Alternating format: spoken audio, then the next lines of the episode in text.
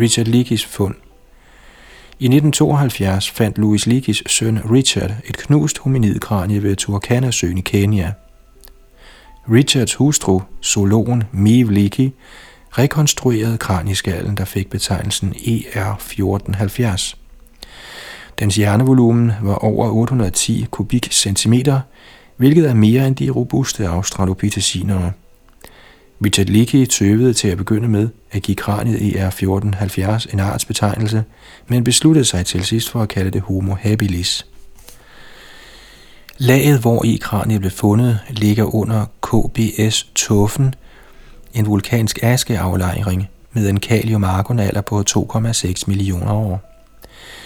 Selve kraniet blev givet en alder på 2,9 millioner år, hvilket er lige så gammelt som de ældste australopithecinere. KBS-tuffens alder blev senere betvivlet af kritikere, der foretrak en alder på under 2 millioner år.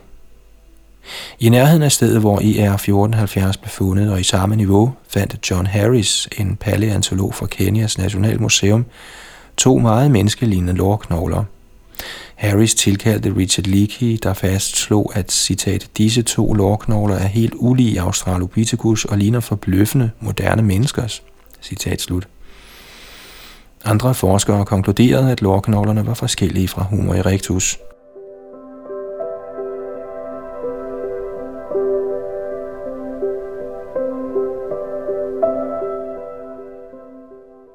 Den første lårknogle med vedhængende stykker af skenebenet og lægeknoglen fik betegnelsen ER1481, og den anden ER1472.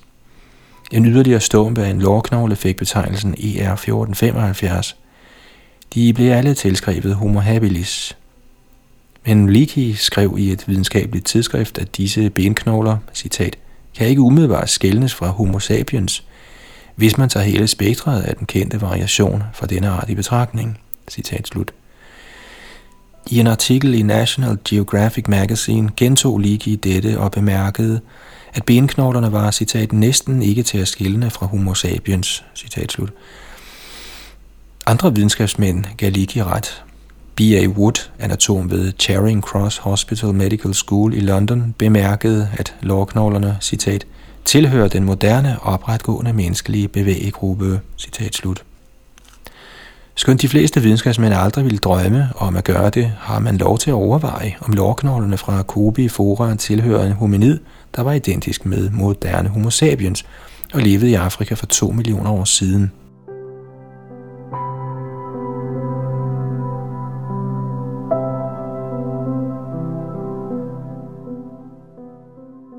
Lårknoglerne ER1472 og ER1481 viser, at tydeligt afvigende fund ikke begrænser sig til 1800-tallet. De dukker op med forbløffende regelmæssighed, så at sige lige for næsen af os, skønt næsten ingen genkender dem for, hvad de er. Alene fra Afrika har vi nu en pæn liste. Rex skelet, Canam kæben, Kanjeta-skallerne, Kanapoy-humerussen, Gombore humerussen og nu lårknoglerne fra Turkana-søen. Alle er de enten blevet tilskrevet homo sapiens eller beskrevet som meget menneskelige. Bortset fra Canjera skallerne fra mellem Pleistocene, blev de alle fundet i aflejringer fra nedre Pleistocene eller Pliocene.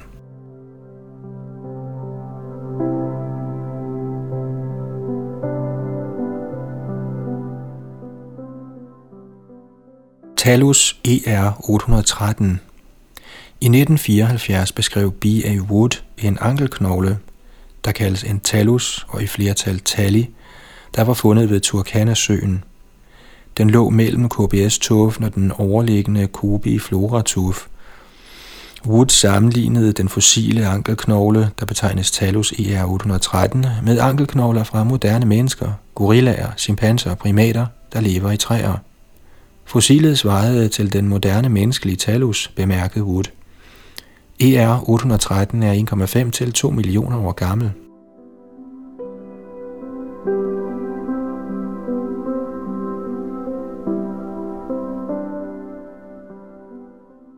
I en senere afhandling skrev Wood, at hans analyser bekræftede, citat, KNM ER 813's lighed med moderne menneskeknogler, citat slut, og viste, at den, citat, ikke afveg af betydning fra moderne buskmænds tali, citat slut.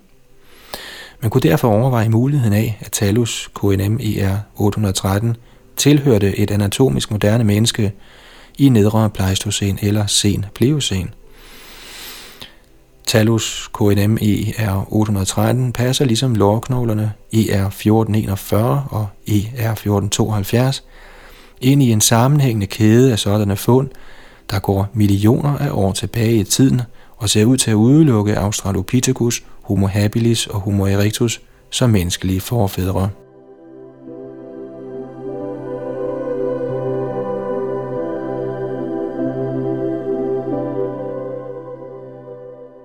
OH62. Den virkelige Homo habilis bedes melde sig. Ud fra fossiler og paleantropologernes beskrivelser har man typisk afbildet Homo habilis med en menneskelignende krop og et abelignende hoved. Denne spekulative fremstilling af Homo habilis holdt sig indtil 1987. I det år rapporterede Tim White og Don Johansen, at de havde fundet det første fuldt intakte skelet af en Homo habilis i olduvejslugten med alle kroppens knogler tydeligt forbundet med kraniet. Skabningen var kun 1 meter høj og havde relativt lange arme. Tegninger af den nye Homo habilis var afgjort mere abelignende, end man tidligere havde afbildet ham. Johansen og hans kolleger sluttede, at sandsynligvis havde forskerne urigtigt tilskrevet mange knogler fra før 1987 til Homo habilis. OH62-fundet underbygger vores påstand om, at Fora lårknoglerne ER1481 og ER1472, der beskrives som meget lige moderne homo sapiens, kan have tilhørt anatomisk moderne mennesker, der levede i Afrika i øvre Pliocene. Nogle videnskabsfolk tilskrev dem Homo habilis. Men det udelukkes af det nye billede af Homo habilis. Kunne lårknoglerne tilhøre Homo erectus? G.E. Kennedy tilskrev for eksempel lårknoglen ER1481 Homo erectus. Men E. Trinkhouse gjorde opmærksom på, at denne knogles vigtigste dimensioner, med en enkelt undtagelse, ligger inden for rammerne af moderne menneskelige lårknogler.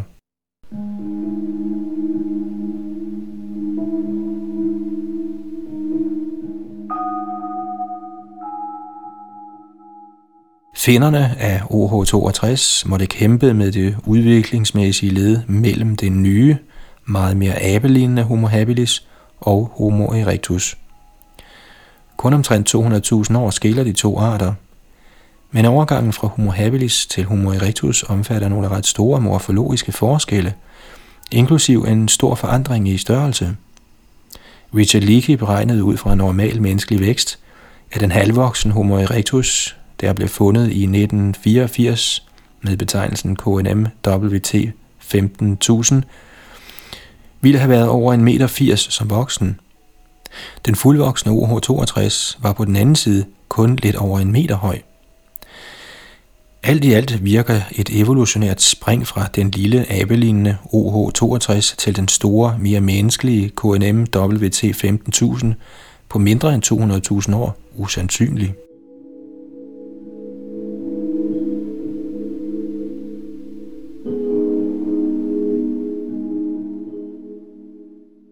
Det var ikke kun nye fund som OH62, der drog det længe accepterede billede af Homo habilis i tvivl. Tidligere gjorte fossilfund af Homo habilis, som nogle forskere først tolkede som meget menneskelignende, blev senere klassificeret som abelignende. Som tidligere nævnt blev de fossile knogler af en temmelig fuldstændig fod med betegnelsen OH8 fundet i Olduvajslugten i lag 1. Med en dateret alder på 1,7 millioner år blev denne fod tilskrevet Homo habilis. I 1964 fastslog M.H. Day og J.R. Napier, at OH8 mindede meget om Homo sapiens, hvilket bidrog til den generelle humane opfattelse af Homo habilis. Men O.J. Lewis, anatom på St. Bartholomew's Hospital Medical College i London, påviste, at OH8 var meget mere ligesom fødder hos chimpanser og gorillaer. Han mente, at foden var tilpasset til at klatre i træer – det rejser et problem. at en formodet menneskelig stamfader som Homo habilis skulle klatre i træer med en fod tilpasset livet i træerne i stedet for at vandre stolt hen over den afrikanske savanne på to ben, falder afgjort ikke i hak med evolutionisternes generelle opfattelser. På grund af Lewis' analyse af UH8 kan man slutte, at Homo habilis var meget mere abelignende, end de fleste videnskabsmænd var villige til at acceptere. Fundet af UH62 styrker denne opfattelse.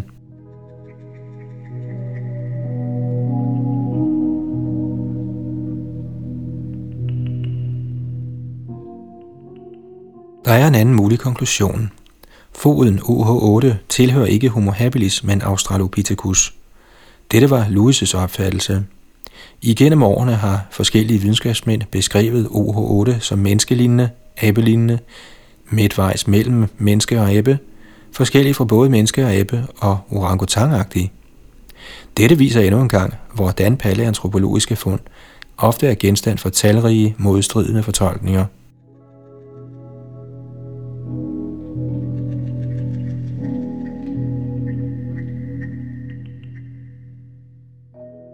Hånden OH7 blev også fundet i Olduvejslugten som del af det første eksemplar af Homo habilis. I 1962 beskrev J.R. Napier hånden, især fingerspidserne, som ret human på flere områder.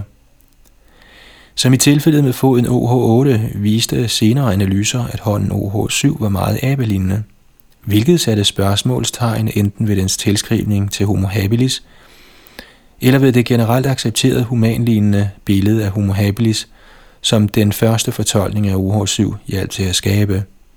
Håndens abelignende natur tyder ifølge Randall L. Sussman og Jack T. Stern på, at den blev brugt, citat, i hængende, klatrende adfærd, citat slut. Homo habilis, eller hvem der end ejede hånden OH7, kan med andre ord have brugt meget af sin tid på at hænge i armene fra træernes grene – dette abelignende skudsmål afviger meget fra det humane billede, som man normalt ser i populære videnskabelige tidsskrifter og fjernsynsudsendelser af Homo habilis og andre formodede menneskelige forfædre. I lyset af de modstridende fund omkring Homo habilis har nogle forskere hævdet, at det slet ikke var berettiget at oprette denne art til at begynde med. Hvis knoglerne, der er tilskrevet Homo habilis, ikke tilhørte denne art, hvem tilhørte de så? T.J. Robinson hævdede, at Homo habilis fejlagtigt var sat sammen af en blanding af fund fra Australopithecus africanus og Homo erectus. Andre har foreslået, at Homo habilis-knoglerne alle kommer fra forskellige slags Australopithecus.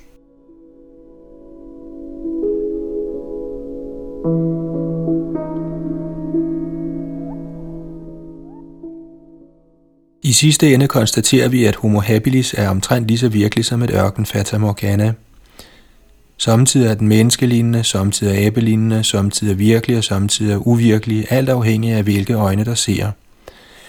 Alle modstridende opfattelser taget i betragtning finder vi det mest sandsynligt, at Homo habilis materialet tilhører mere end en art, inklusiv en lille træboende Australopithecin, OH62 og nogle af Olduvai-eksemplarerne. En primitiv art af Homo, kraniet ER1470, og anatomisk moderne mennesker, lårknoglerne ER1481 og ER1472.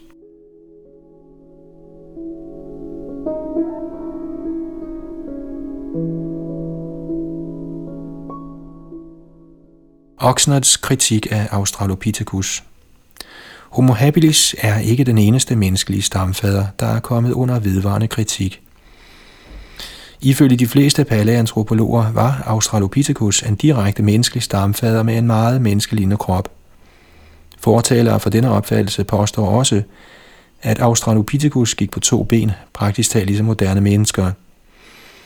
Men lige fra starten protesterede nogle forskere imod denne fremstilling af Australopithecus.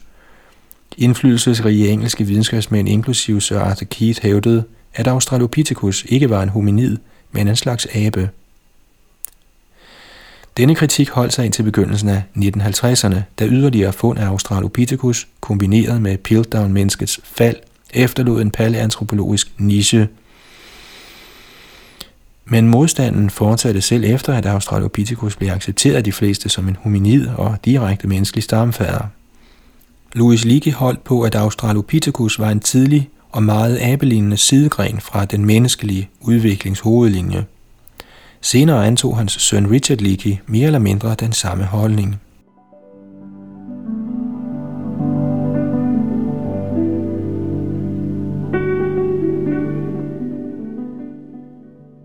I begyndelsen af 1950'erne kom Sir Solly Zuckerman med en række detaljerede biometriske analyser, der viste, at Australopithecus ikke var så human, som det blev fremstillet af dens fortalere. Zuckermans kritik blev genoptaget og forstærket fra sidst i 60'erne og op gennem 1990'erne af Charles E. Oxnard med forskellige statistiske analyser. Oxnard hævdede, at citat, det er temmelig usandsynligt, at nogle af australopitheciner kan have direkte fylogenetisk forbindelse til slægten Homo. Citat slut. Oxnard konstaterede, at hjerne, tænder og kranieskal hos Australopithecus mere eller mindre er som hos aber. Skulderbladet ser ud til at være tilpasset til, at kroppen kan svinge i træernes grene. Knoglerne i hånden er krumme, som hos orangutangen. Bækkenet er indrettet til gang på alle fire ben og en akrobatisk og smidig levevis i træerne. Det samme gælder for lårknogler og ankler. Indtil beviser for det modsatte foreligger, skrev Oxnard i 1975, står vi med indtrykket af mellemstore dyr, der hører hjemme i træerne, er i stand til at klatre, er gode akrobater og måske gode til at hænge i armene.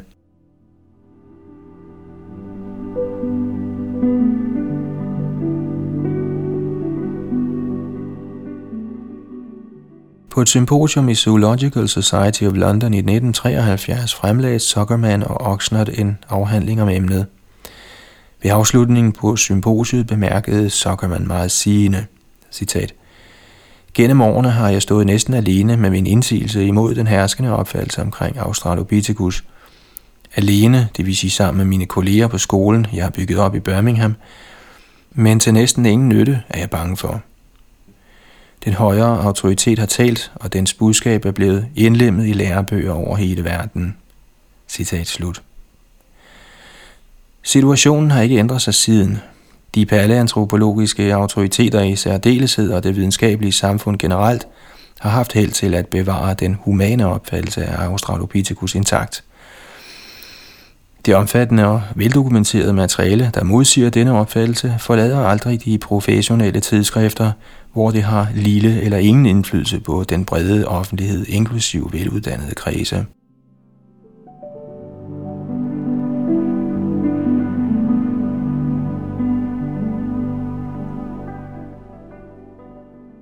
I et tilbageblik på den årtier lange strid om Australopithecus skrev Oxnard i 1984, citat, I den tids spektakel om, hvorvidt disse skabninger var tættest på abe eller menneske, vandt den opfattelse, at de var humane. Det kan meget vel have resulteret i ikke blot overvindelsen af den modsatte opfattelse, men også i tilsidesættelsen af den del af bevismaterialet, hvorpå den modsatte opfattelse byggede. Hvis det er tilfældet, skulle det være muligt at bringe denne anden side af bevismaterialet for dagens lys. Dette bevismateriale er måske i virkeligheden mere i overensstemmelse med den nye opfattelse. Det kan måske hjælpe til at åbne for muligheden for, at disse australopitheciner hverken er afrikanske aber eller mennesker, og bestemt heller ikke noget midt imellem, men noget afgjort forskelligt fra begge. Citat slut. I opsummeringen af sine forskningsresultater skrev Oxnard, citat, de forskellige australopitheciner fossiler er normalt temmelig forskellige fra både mennesket og de afrikanske aber. Som slægt betragtet er de en mosaik af kendetegn, der er helt deres egne og træk, der i en vis grad minder om orangutanger. Citat slut. I betragtning af australopithecinernes helt specielle anatomiske træk bemærkede Oxnard, citat, hvis disse vurderinger er rigtige, er muligheden for, at nogle af australopithecinerne er en direkte del af den humane afstamning forsvindende lille. Citat slut. Ligesom Louis og Richard Leakey mente Oxnard, at homolinjen er meget ældre end den almindeligt accepterede evolutionsopfattelse vil have det. I denne forbindelse henledte Oxnard opmærksomheden på nogle af de fossiler, vi allerede har behandlet, såsom den menneskelignende ankelknogle ER813, der er over 1,5 millioner år gammel, og i humerusen, der måske er 4 millioner år eller endnu ældre. På grund af sådanne fund sluttede Oxnard, at slægten Homo er 5 millioner år gammel eller ældre. Den konventionelle forestilling om menneskets udvikling må nu ændres radikalt, eller måske sågar forkastes. Nye idéer må undersøges, skrev Oxnard.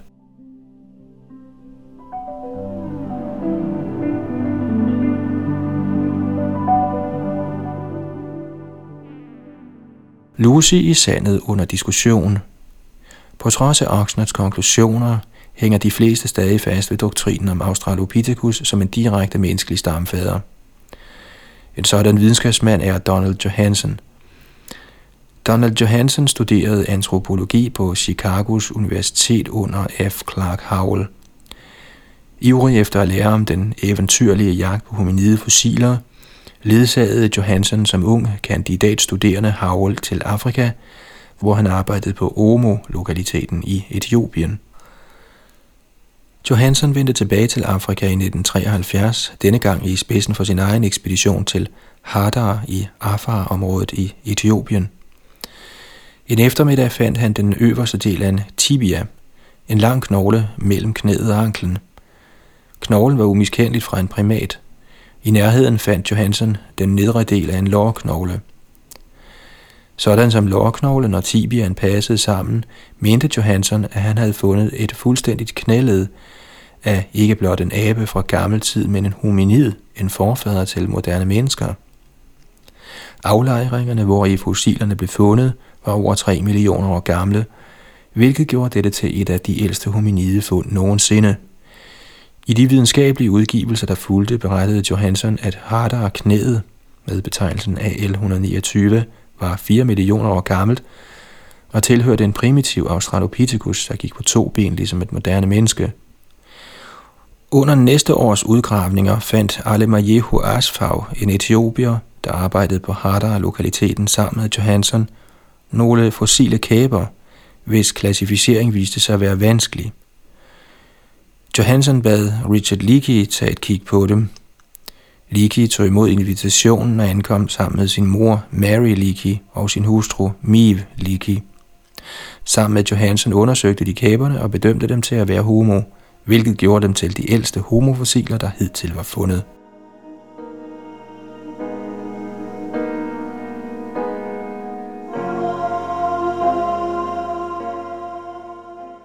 Den 30. november 1974 undersøgte Donald Johansson og Tom Gray lokalitet 162 i Hadar, hvor de fandt stumper af pattedyrknogler. Efter nogle timers arbejde ville Gray stoppe for den dag og gå tilbage til lejren, men Johansson foreslog, at de først undersøgte en nærliggende erosionskløft. Gray og Johansson fandt umiddelbart ikke meget, men da de skulle til at gå derfra, fik Johansson øje på et stykke af en knogle fra en arm, der lå blottet på jordoverfladen. Da de så sig omkring, så de spredt på jordoverfladen andre knogler, til synlædende fra det samme hominide individ.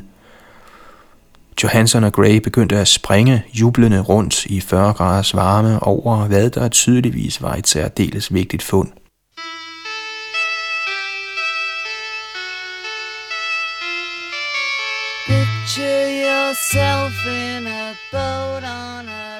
den aften festede Johansson og hans kolleger, mens Beatles-sangen Lucy in the Sky with Diamonds lød igen og igen over lejrens stereoanlæg.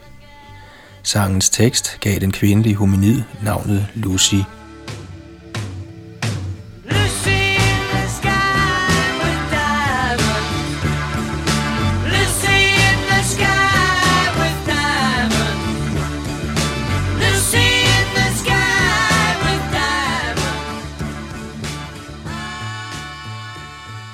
Johansson gav senere Lucy en alder på 3,5 millioner år med en kombination af kalium-argon-datering, den såkaldte fission track teknik og paleomagnetisk datering. I 1975 var Johansson tilbage i Hardar, denne gang sammen med en fotograf fra National Geographic, der forevigede endnu et vigtigt fund. I en bjergside fandt Johansson og hans hold de fossile rester af 13 hominider – der omfattede både hanner, hunder og unger. Gruppen blev kaldt den første familie. De havde samme geologiske alder som Lucy, det vil sige omkring 3,5 millioner år. Med den første familie, Harder og Knædet, Alemajehus kæber og Lucy var Harders vigtigste fund blevet gjort. Vi vil nu se på, hvordan disse fossiler blev tolket og omfortolket af forskellige parter.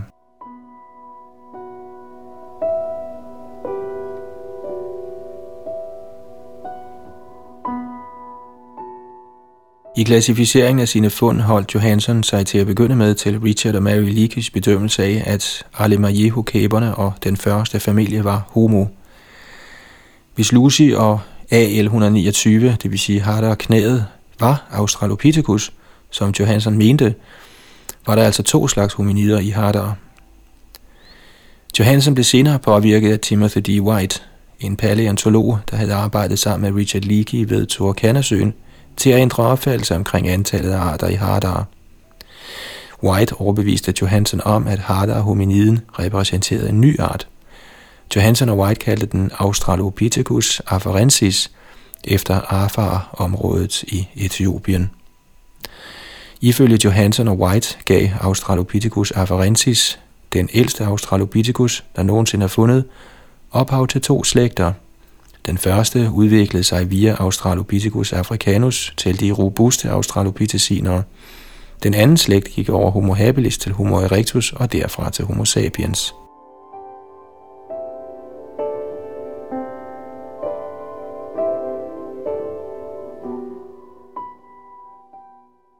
Er Australopithecus afarensis gjort alt for menneskelig? Johansson skrev, at Australopithecus afarensis individerne havde, citat, små i bund og grund menneskelige kroppe, citat slut. Men mange har bestridt Johanssons opfattelse af Australopithecus afarensis. Ifølge disse forskere var Lucy og hendes slægtninge meget mere abelignende. Der var ikke nogen fuldstændig hovedskal af en Australopithecus afarensis blandt Hadar-fossilerne, men det lykkedes Tim White at sammenstykke en delvis rekonstruktion med forskellige kraniestykker, stykker af over- og underkæber og nogle ansigtsknogler fra forskellige af medlemmerne af den første familie. Johansson mente, at det rekonstruerede kranie mest af alt, citat, lignede meget en lille hundgorilla, citat slut. Heri var der ingen uenighed imellem Johansson og hans kritikere. Alle konkluderede, at Afarensis' hoved var abelignende.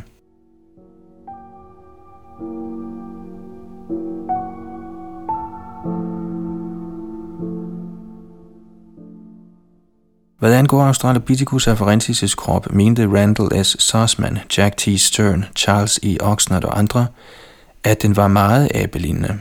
Hermed modsatte de sig Johansons opfattelse af, at Lucy gik på to ben ligesom mennesker. Lucys skulderblad var næsten identisk med Nabes. abes. Skulderledet pegede opad, hvilket tyder på, at Lucys arme blev brugt til at klatre i træer og måske til at hænge fra træerne. Armens knogler var som hos de træklatrende primater, og ryggraden havde fæstningspunkter til meget stærke skuldre og rygmuskler. Knoglerne i håndledene og håndfladerne var indrettet til at kunne tage et stærkt greb, ligesom de lange krumme fingre var det. Hofte- og benknoglerne var også indrettet til klatring, og foden havde krumme tæer, der kunne være nyttige til at gribe om træer og skrene med. Man kan forestille sig konsekvensen af at tegne eller lave en model af Lucy hængende fra et træ, eller i færd med andre aktiviteter i træerne. Hendes omdømme som en skabning, der var på vej til at blive et menneske, ville afgjort miste sin kraft. Selv hvis man mener, at Lucy havde udviklet sig til et menneske, må man ikke desto mindre indrømme, at hendes anatomiske træk ser ud til at have været fremstillet urigtigt. Før vi forlader Australopithecus afarensis, skal vi gøre opmærksom på, at Richard Leakey, Christine Tardieu og mange andre har hævdet, at fossilmaterialet for denne art i virkeligheden indeholder materiale fra to eller sågar tre arter. I det videnskabelige samfund er der endnu ingen sammenfattende opfattelse af, hvordan australopithecinerne, deriblandt Australopithecus afarensis, i virkeligheden så ud rent morfologisk, og hvordan deres evolutionære forbindelse til moderne mennesker skal forstås. Nogle ser dem som direkte stamfædre, mens andre, som C.E. Oxnard, ikke gør det.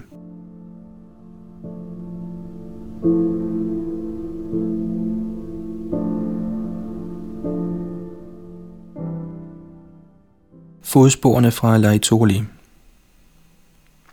Laetoli, lokaliteten, ligger i det nordlige Tanzania, 45 km syd for Olduvai-slugten.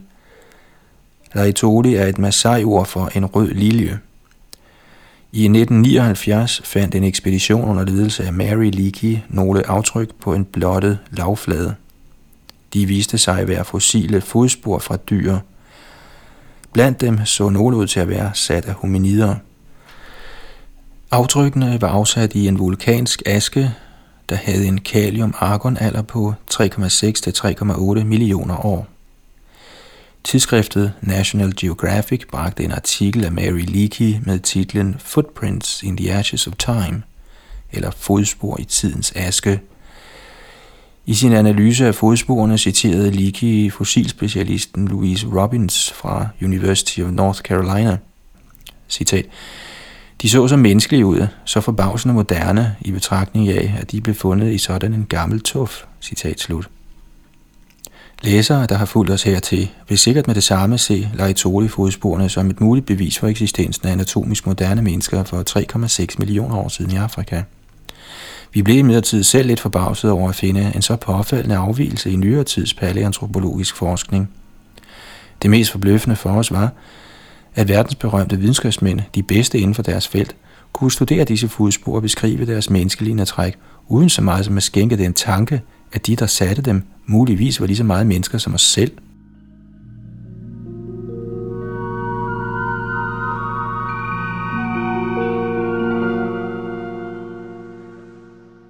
Videnskabsfolkenes tanker løb i de sædvanlige faste baner. Mary Leakey skrev, citat, for mindst 3,6 millioner år siden i Pliocæn-tiden gik, hvad jeg tror var menneskets direkte stamfader, fuldt oprejst på to ben med frie, lange skridt. Hans fods form var nøjagtig som vores. Citat slut. Hvem var denne stamfader? Hvis vi holder os til Likis opfattelse, kunne Laetole fodsporene være sat af en ikke australopithecin stamfar til Homo habilis. Hvis vi tager Johansson Whites opfattelse, kunne fodsporene være sat af Australopithecus afarensis. I begge tilfælde skulle skabningen, der afsatte sporene, have haft et abelignende hoved og andre primitive træk. Men hvorfor ikke en skabning med fuldstændig moderne fødder og en lige så fuldstændigt moderne krop? Intet ved fodsporene udelukker dette. Hvad mere er, har vi i denne bog samlet et ret stort fossilmateriale, hvoraf noget kommer fra Afrika og er forenligt med tilstedeværelsen af anatomisk moderne mennesker i nedre pleistocæn og øvre pliocen.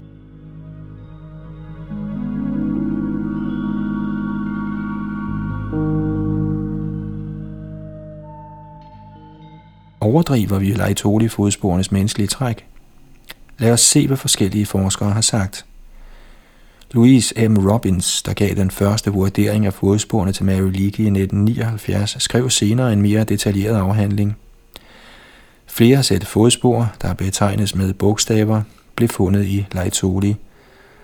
I sin analyse af G-sporene, der repræsenterer tre individer, der er Mary Leakey beskrevet som en mulig familiegruppe, nåede Robbins frem til, at fodsporene citat, afslører mange træk, der er karakteristiske for menneskefodens opbygning – Citat slut. Hun gjorde specielt opmærksom på, at stortåen pegede lige fremad som hos mennesker og ikke ud til siden som hos aber. Aber kan bevæge deres stortå på samme måde, som mennesker kan bevæge tommefingeren.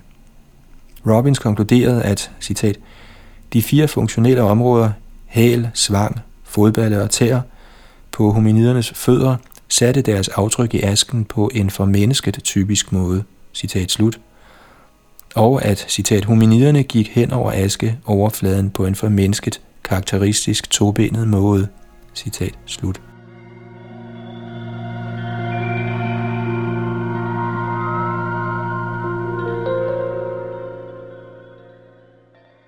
M.H. Day undersøgte fodsporene fotogrammetrisk. Fotogrammetri er en teknik, hvormed man foretager nøjagtige målinger på fotografier – Hans undersøgelse viste, at fodsporene havde, citat, nær lighed med anatomien hos nutidige menneskers fødder hos individer, der er vant til at gå barefodet. Med nogen ret kan man kalde det den normale menneskelige tilstand. Citat slut. Som det kunne forventes, sluttede Day af med følgende citat. Der kan nu ikke længere være nogen seriøs tvivl om australopithecinernes oprette holdning og tobenede gangart. Citat slut. Men hvad var hans bevis for, at det var australopithecinere, der afsatte fodsporene i Laetoli? Intet udelukker, at de blev afsat af homo sapiens. R.H. Tuttle, fysisk antropolog, skrev, citat, Sporenes form kan ikke skilnes fra dem, som gående, jævnligt barefodede moderne mennesker afsætter. Citat slut. Tottel konkluderede, citat, på baggrund af G-sporenes morfologi, kunne deres ophavsmænd strengt taget klassificeres som homo, fordi de i den grad ligner homo sapiens, men deres tidlige alder vil sandsynligvis afholde mange paleontropologer fra en sådan konklusion. Jeg har en mistanke om, at hvis sporene ikke var dateret, eller hvis de havde været yngre, ville de fleste eksperter sandsynligvis acceptere dem som afsat af homo. Citat slut.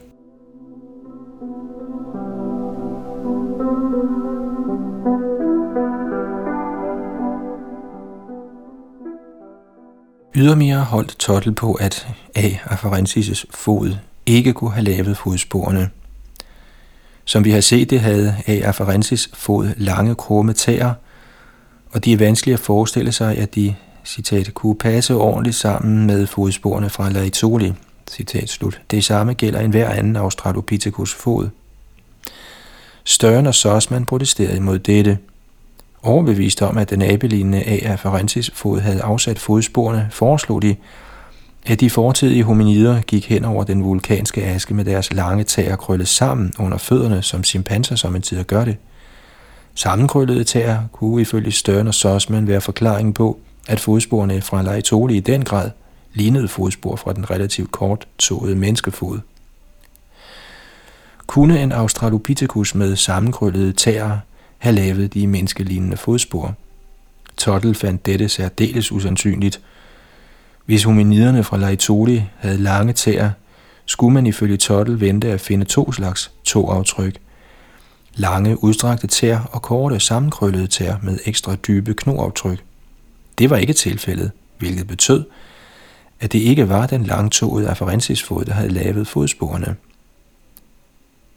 Selv Tim White, der også mente, at Australopithecus afarensis havde lavet fodsporene, bemærkede, citat, Størner Sossmans model fra 1983 med den sammenkrøllede tog, som hos chimpansen, kræver en betragtelig variation i den vandrette toglængde på Laetoli-sporene. Denne er ikke tilfældet i de fossile fodspor. Citat slut. Som en direkte udfordring af Johansen, White, Latimer og Lovejoy, der hævdede, at Australopithecus afarensis lavede Laetoli-sporene, skrev Tuttle, citat, på grund af den fingerlignende krumning og forlængelse samt andre skelettræk, der vidner om et liv i træer, er det usandsynligt, at Australopithecus afarensis fra Hadar, Etiopien, kunne lave fodspor som dem i Laetoli. Citat slut. Disse udtalelser ansporede til omfattende modangreb fra Johansen og hans tilhængere, der fortsat mener, A. afarensis kunne have lavet sporene.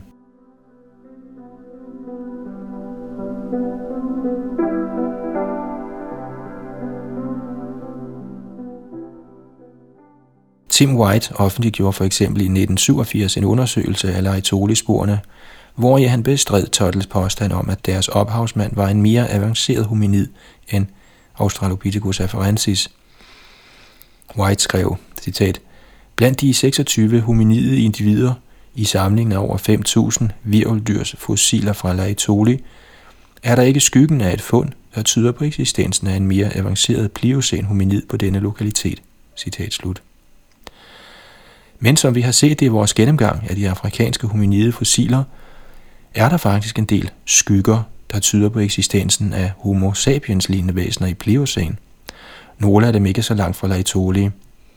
Desuden er det velkendt, at menneskelige skeletrester er meget sjældne, selv på lokaliteter, hvor der er andre umiskendelige tegn på en menneskelig tilstedeværelse.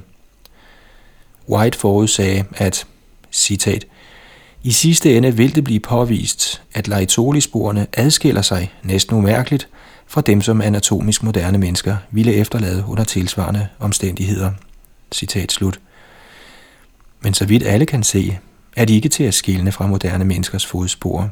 Selv White bemærkede engang, citat, Tag ikke fejl her. De er så moderne fodspor. Hvis de blev sat i sandet på en strand i Kalifornien i dag, og en fireårig blev spurgt om, hvad det var, ville han med det samme sige, at nogen har gået her. Han ville ikke kunne skælne dem fra hundredvis af andre fodspor på stranden, lige så lidt som I kunne gøre det. Den ydre morfologi er den samme.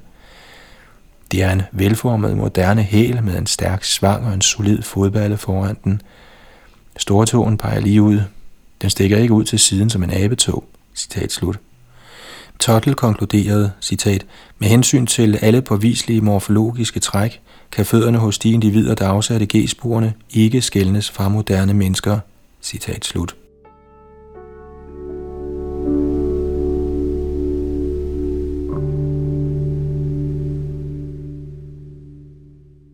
Mørke tanker om det mørke kranium. I 1985 fandt Alan Walker fra John Hopkins University i USA vest for Turkana-søen en fossil hominid hovedskal, der var farvet mørk af mineraler. Den blev kaldt for The Black Skull og fremkaldte en del tvivl om Donald Johansens opfattelse af den hominide evolution. Ifølge Johansens oprindelige idé gav Australopithecus afarensis ophav til to slægter af hominider. Man kan se dette for sig som et træ med to grene. Stammen er Australopithecus afarensis – på den ene side ser man slægten Homo, der skrider frem fra Homo habilis til Homo erectus til Homo sapiens. På den anden gren er der Australopitheciner, der udgår fra Australopithecus afarensis. Johansen og White hævdede, at Australopithecus afarensis gav ophav til Australopithecus africanus, der igen gav ophav til Australopithecus robustus. Tendensen gik imod større tænder og kæber og en større hovedskal med en knoglekam, der løb på langs oven på kraniet. Knoglekammen var der som et fæstningspunkt for de kraftige kæbemuskler hos de robuste australopitheciner. Australopithecus robustus skulle derefter have givet ophav til den endnu kraftigere Australopithecus boisei, der udviste alle de ovennævnte træk i meget udbredt grad. The Black Skull, der fik betegnelsen KNMWT 17000, svarede til Australopithecus boisei, men var 2,5 millioner år gammel – hvilket er ældre end de ældste robuste australopithecinere. Hvordan reagerede Johansen på fundet af den Boisei-lignende Black Skull?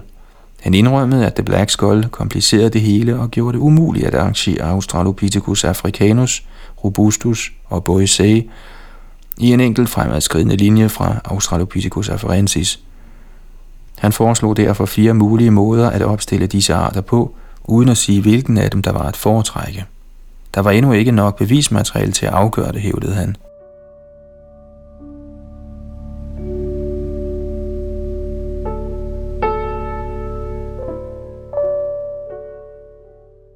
Uvidsheden omkring antallet af arter i harter, kombineret med de forvirrende forhold omkring de efterfølgende arter, det vil sige Australopithecus africanus, robustus og boisei samt Homo habilis, giver evolutionen problemer – Pat Shipman skrev i 1986, citat, Det bedste svar, vi kan give lige nu, er, at vi ikke længere har en særlig klar idé om, hvem der gav ophav til hvem.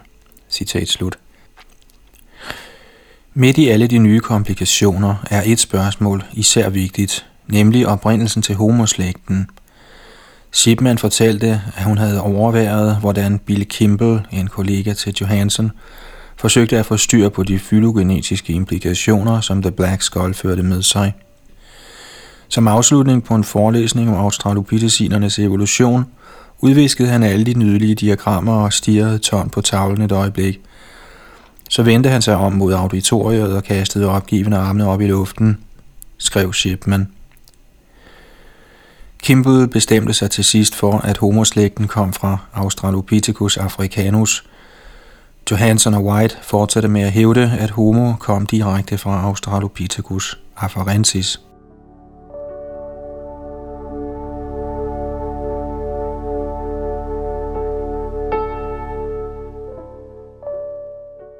Efter at Shipman havde spekuleret over de forskellige fylogenetiske alternativer og kun fundet utilstrækkelige beviser for dem alle, bemærkede hun, citat, vi kan godt sige, at vi overhovedet intet spor har af, hvordan homo hvordan Homo opstod og må fjerne alle medlemmer af slægten Australopithecus fra den hominide familie. Jeg har sådan en intuitiv negativ reaktion imod denne idé, at jeg vil tro, at jeg ikke er i stand til at vurdere den rationelt. Jeg er opflasket med opfattelsen af, at Australopithecus er en hominid. Citat slut. Dette er en af de mest ærlige udtalelser, vi har hørt fra en konventionel paleantropolog. I den forudgående diskussion har vi kun set på det materiale, der generelt accepteres af de fleste videnskabsmænd. Hvis vi tog beviserne for eksistensen af anatomisk moderne mennesker i meget gamle tider med i vores overvejelser, ville det selvfølgelig gøre sagen endnu mere indviklet. Efter gennemgangen af de afrikanske fund, der er relevante for forståelsen af menneskets udvikling, har vi følgende afsluttende bemærkninger. 1. Der er betydelige beviser fra Afrika for, at skabninger, der mindede om anatomisk moderne mennesker, levede i nedre Pleistocæn og Pliocene. 2. Det traditionelle billede af Australopithecus som en menneskelignende skabning, der levede på jorden og gik på to ben, ser ud til at være forkert. 3. Australopithecus og Homo erectus status som forfædre til Homo sapiens er tvivlsom. 4. Homo habilis status som en selvstændig art er tvivlsom. 5. Selv hvis vi begrænser os til det traditionelt accepterede bevismateriale, frembyder mangfoldigheden af foreslåede udviklingsmæssige koblinger imellem hominiderne i Afrika et meget forvirrende billede. Når vi forbinder disse konklusioner med de forudgående kapitlers konklusioner, slutter vi, at det samlede materiale, inklusiv fossile knogler og kulturgenstande, passer bedst sammen med opfattelsen af, at anatomisk moderne mennesker har levet samtidig på jorden med andre primater i snesevis af millioner af år.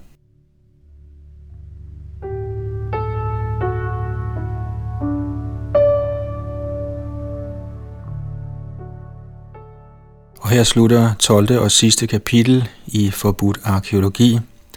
Det kapitel, der altså hedder Altid noget nyt fra Afrika.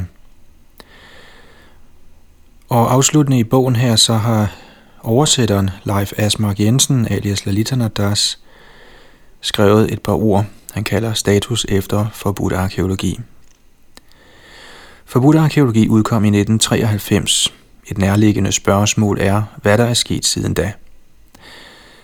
Faktisk er der i den forløbende periode gjort mange interessante paleantropologiske fund, dog uden at det paleantropologiske samfund er kommet nærmere på en forklaring af menneskets afstamning. I 2003 opsummerede Michael Cremos situationen i sin bog Human Devolution. Og jeg citerer, Lemonick og Dorfman gav i 2001 et godt overblik over den herskende forvirrede tilstand i den tidlige hominide paleontologi, i 1994 fandt forskere knogler, som de henførte til en skabning, de kaldte Ardipithecus ramidus, der levede i Etiopien for 4,4 millioner år siden. I 2001 offentliggjorde videnskabsmænd fra USA og Etiopien fundet af flere knogler af Ardipithecus, denne gang 5,8 millioner år gamle. Ardipithecus havde omtrent samme størrelse og form som en chimpanse, med en vigtig undtagelse – Forskerne fandt en tåknogle med en menneskelignende struktur, der tydede på, at Ardipithecus gik på to ben.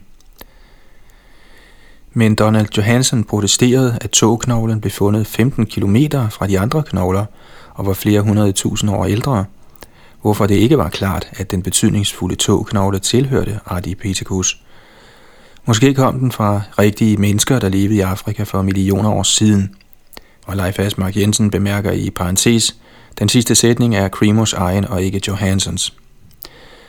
I 2001 fandt et hold af franske og kenianske forskere under ledelse af Birgit Seny og Martin Pickford knogler fra en skabning, de kaldte Ohorin tugenensis, der populært blev kaldt millennium-mennesket. Seny og Pickford hævdede, at Ardipithecus var en abe uden direkte forbindelse til menneskets afstamning, og afviste også, at Australopithecus afarensis var en menneskelig stamfader. Knoglerne fra millenniummennesket var 6 millioner år gamle. Seny og Pickford mente, at knoglerne viste, at det gik oprejst. Andre forskere som Mivliki var skeptiske.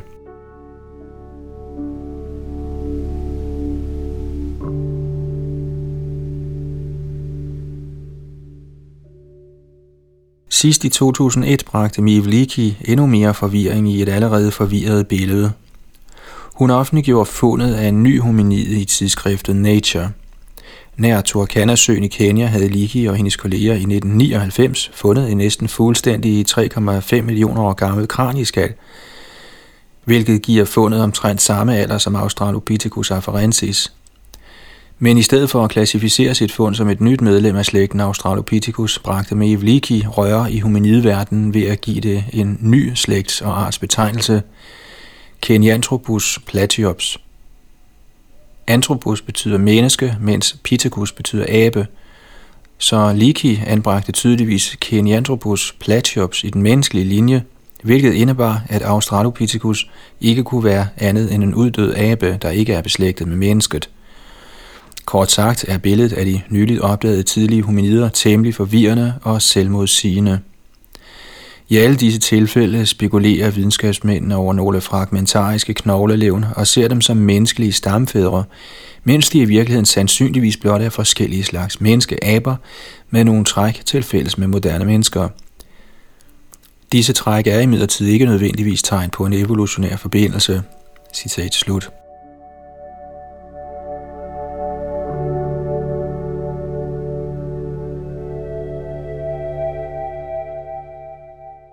Cremo og Thompson mener altså, at selvom der er gået en del år siden de gav deres karakteristik af den paleoantropologiske forskning i hominidernes slægtsforhold i forbudte arkeologi, er der intet sket, der har ændret ved deres konklusioner. Tværtimod ser de ud til at være bestyrket af den forskning, der er sket siden da.